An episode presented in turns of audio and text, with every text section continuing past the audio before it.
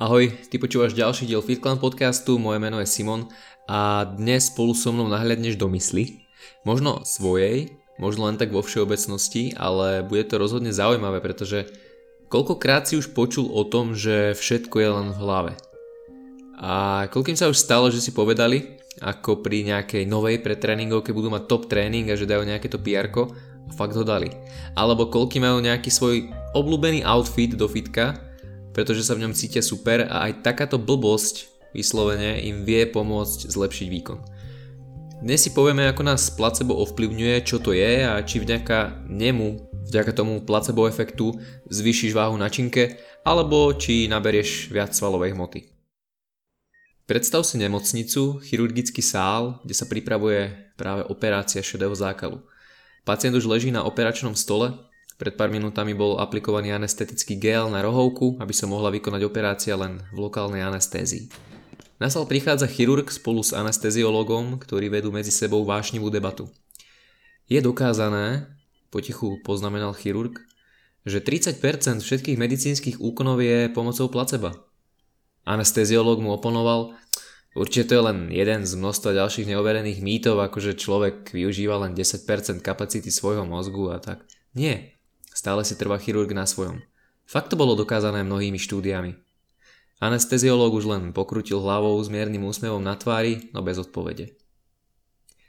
Debata, ktorá sa ešte pred 60 rokmi odohrávala nielen na operačných sálach, ale aj jednotlivých nemocničných oddeleniach a bola to debata s názvom placebo efekt. A čo je vlastne to placebo? Hmm, placebo efekt je, ak niekto požije látku, respektíve tabletku s látkou, ktorá neprodukuje vôbec žiadny účinok, no napriek tomu skúmaný jedinec ten účinok danej látky pociťuje. Aj takto by sa to dalo charakterizovať, to placebo a nielen v športe.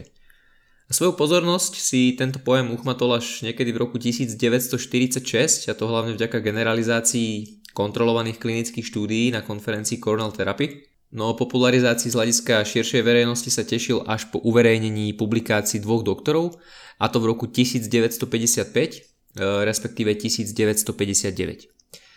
Jeden z doktorov preskúmal 15 článkov opisujúcich liečbu až 1052 pacientov, pričom sa odhaduje, že napriek rozličným chorobám či úrovňam ochorení až u 32% pacientov sa vyskytol práve tento spomínaný placebo efekt.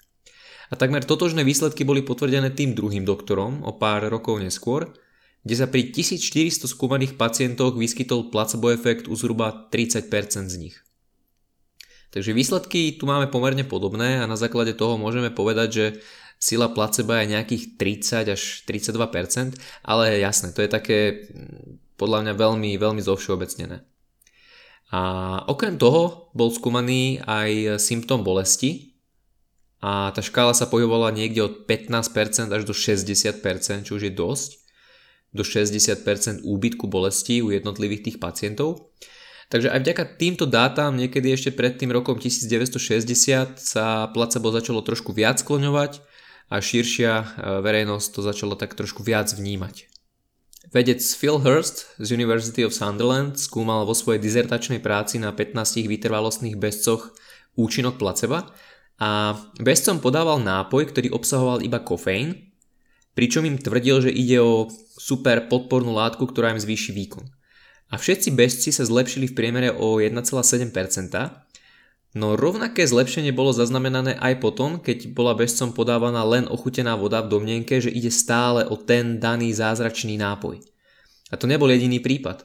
Veľakrát sa skúmali očakávania versus farmakologické účinky látky a v podstate sa ukázalo, že ak sa človek domnieva, že určitá látka, a v tomto prípade si môžeme predstaviť rozličné suplementy, vyvolá nejaké pozitívne vlastnosti, či už to je vyššia sila, rýchlosť alebo vytrvalosť, tak to tá látka spôsobí. A v skutočnosti je účinok nulový, ale už vieme, akú silu má naša mysel, respektíve to placebo.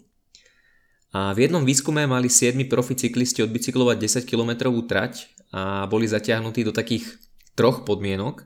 Pri prvej mali užiť placebo, pri druhej kofeín 4,5 mg na kilogram telesnej hmotnosti a pri tretej tiež kofeín, ale 9 mg na kilogram telesnej hmotnosti. Ale V skutočnosti všetky tri tabletky boli len placebo a cyklistov teda oklamali, ale samozrejme všetci cyklisti boli informovaní, že dostali buď placebo alebo kofeín a teda akú dávku toho kofeínu. No a nielen, že sa zlepšil výkon tých, ktorým bolo povedané, že užili kofeín, ale výsledky boli úmerné aj tej dávke dokonca.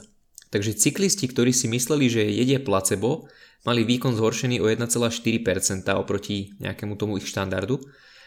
Keď si mysleli, že jedli kofeín v množstve 4,5 mg na kilogram telesnej hmotnosti, tak sa ich výkon zlepšil o 1,3%.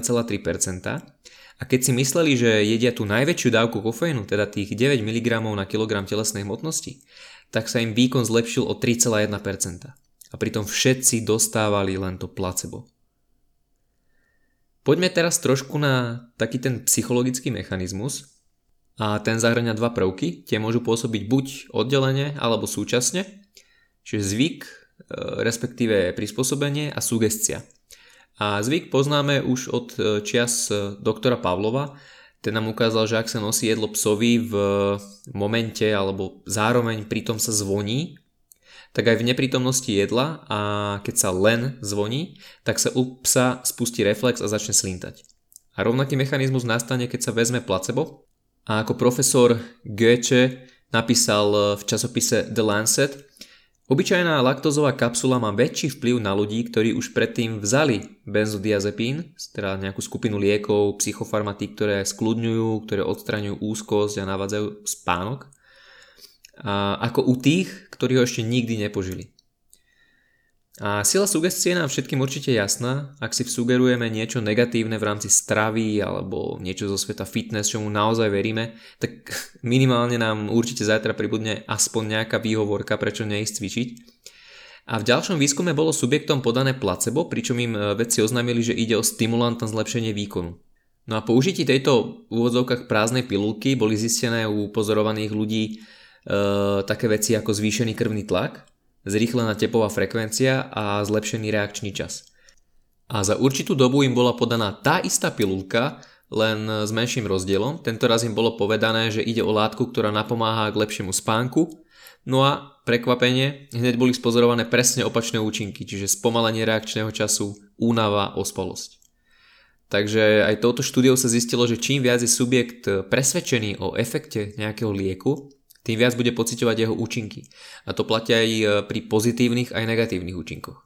Takže ak som presvedčený, že ako vedľajší efekt nejakého lieku bude bolesť hlavy, tak je vysoká pravdepodobnosť, e, že ma tá hlava bude bolieť. Čo je dosť zaujímavé. No a v roku 1997 Thomas skúmal 200 pacientov s prevažne funkčnými ochoreniami. Rozdelili ich do štyroch skupín, kde prvá skupina dostávala placebo a pozitívne konzultácie, čiže tí doktori im povedali, uh, že sa to bude všetko lepšie hojiť a mali takú istotu správnej diagnózy. Druhá skupinka dostala placebo a negatívne konzultácie, takže doktor e, bol taký nerozhodný pri určení diagnózy, bola tam neistota správneho liečebného postupu. A tretia a štvrtá skupinka bola bez placeba a s pozitívnymi aj negatívnymi konzultáciami. A po dvoch týždňoch 64% pacientov, ktorí dostali pozitívnu konzultáciu sa aj zlepšil zdravotný stav v porovnaní s 39% tých ľudí, ktorí dostali len negatívne konzultácie. Takže žiadny významný rozdiel nenastal medzi tými, ktorí dostali alebo nedostali placebo. A zlepšenie bolo teda spôsobené lekárom, teda tou silou sugestie a nemalo nič spoločné s prijatím alebo neprijatím placeba.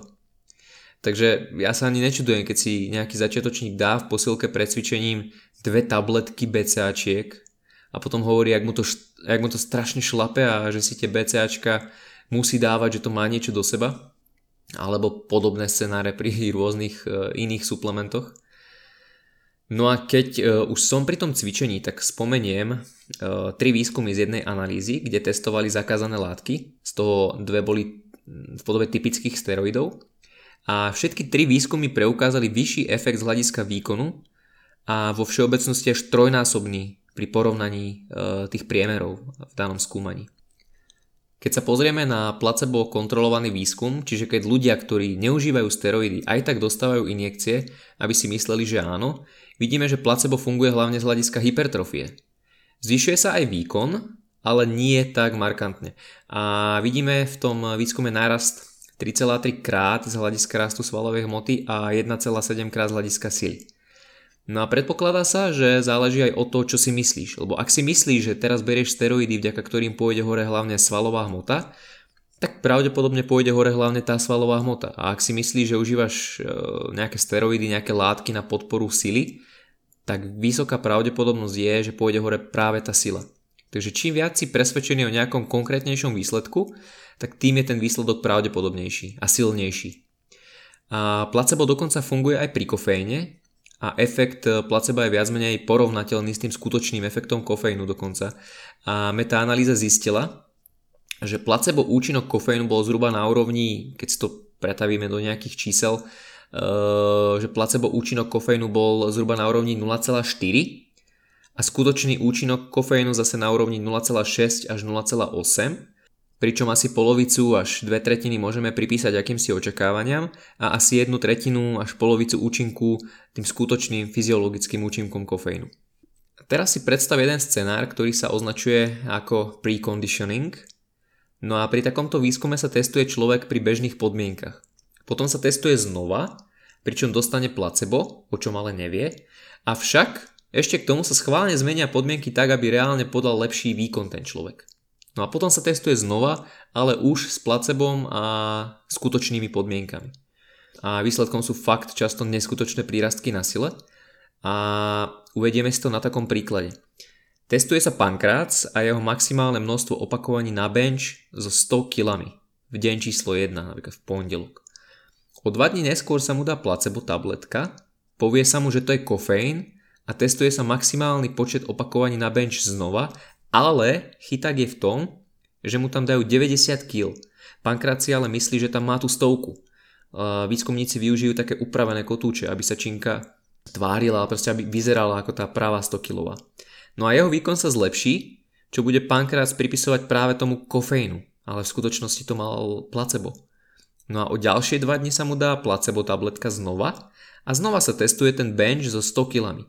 Keďže už e, pánkrát zverí, že ten kofeín, v skutočnosti ale placebo, zlepšilo jeho výkon, podá ešte lepší výkon ako pri dni číslo 1, kedy benchoval so stovkou bez toho placeba a s fejkovými 100 kilami.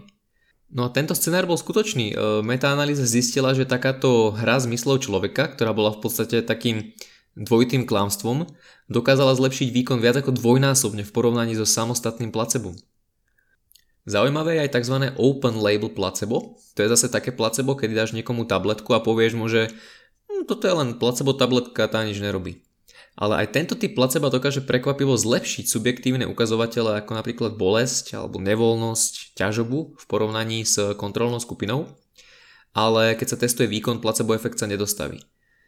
V každom prípade je to dosť zaujímavé, pretože povieš tomu človeku, že to je placebo, dáš mu tú tabletku, ale aj tak nastanú proste nejaké mechanizmy a niečo sa deje v tej mysli človeka, čo aj tak spôsobí nejaké pozitíva.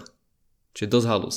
No a okrem placeba sa v analýze riešilo aj nocebo, čo je niečo také ako opačný scenár toho placeba, že si myslíš, že sa ti výkon zhorší, tak sa zhorší.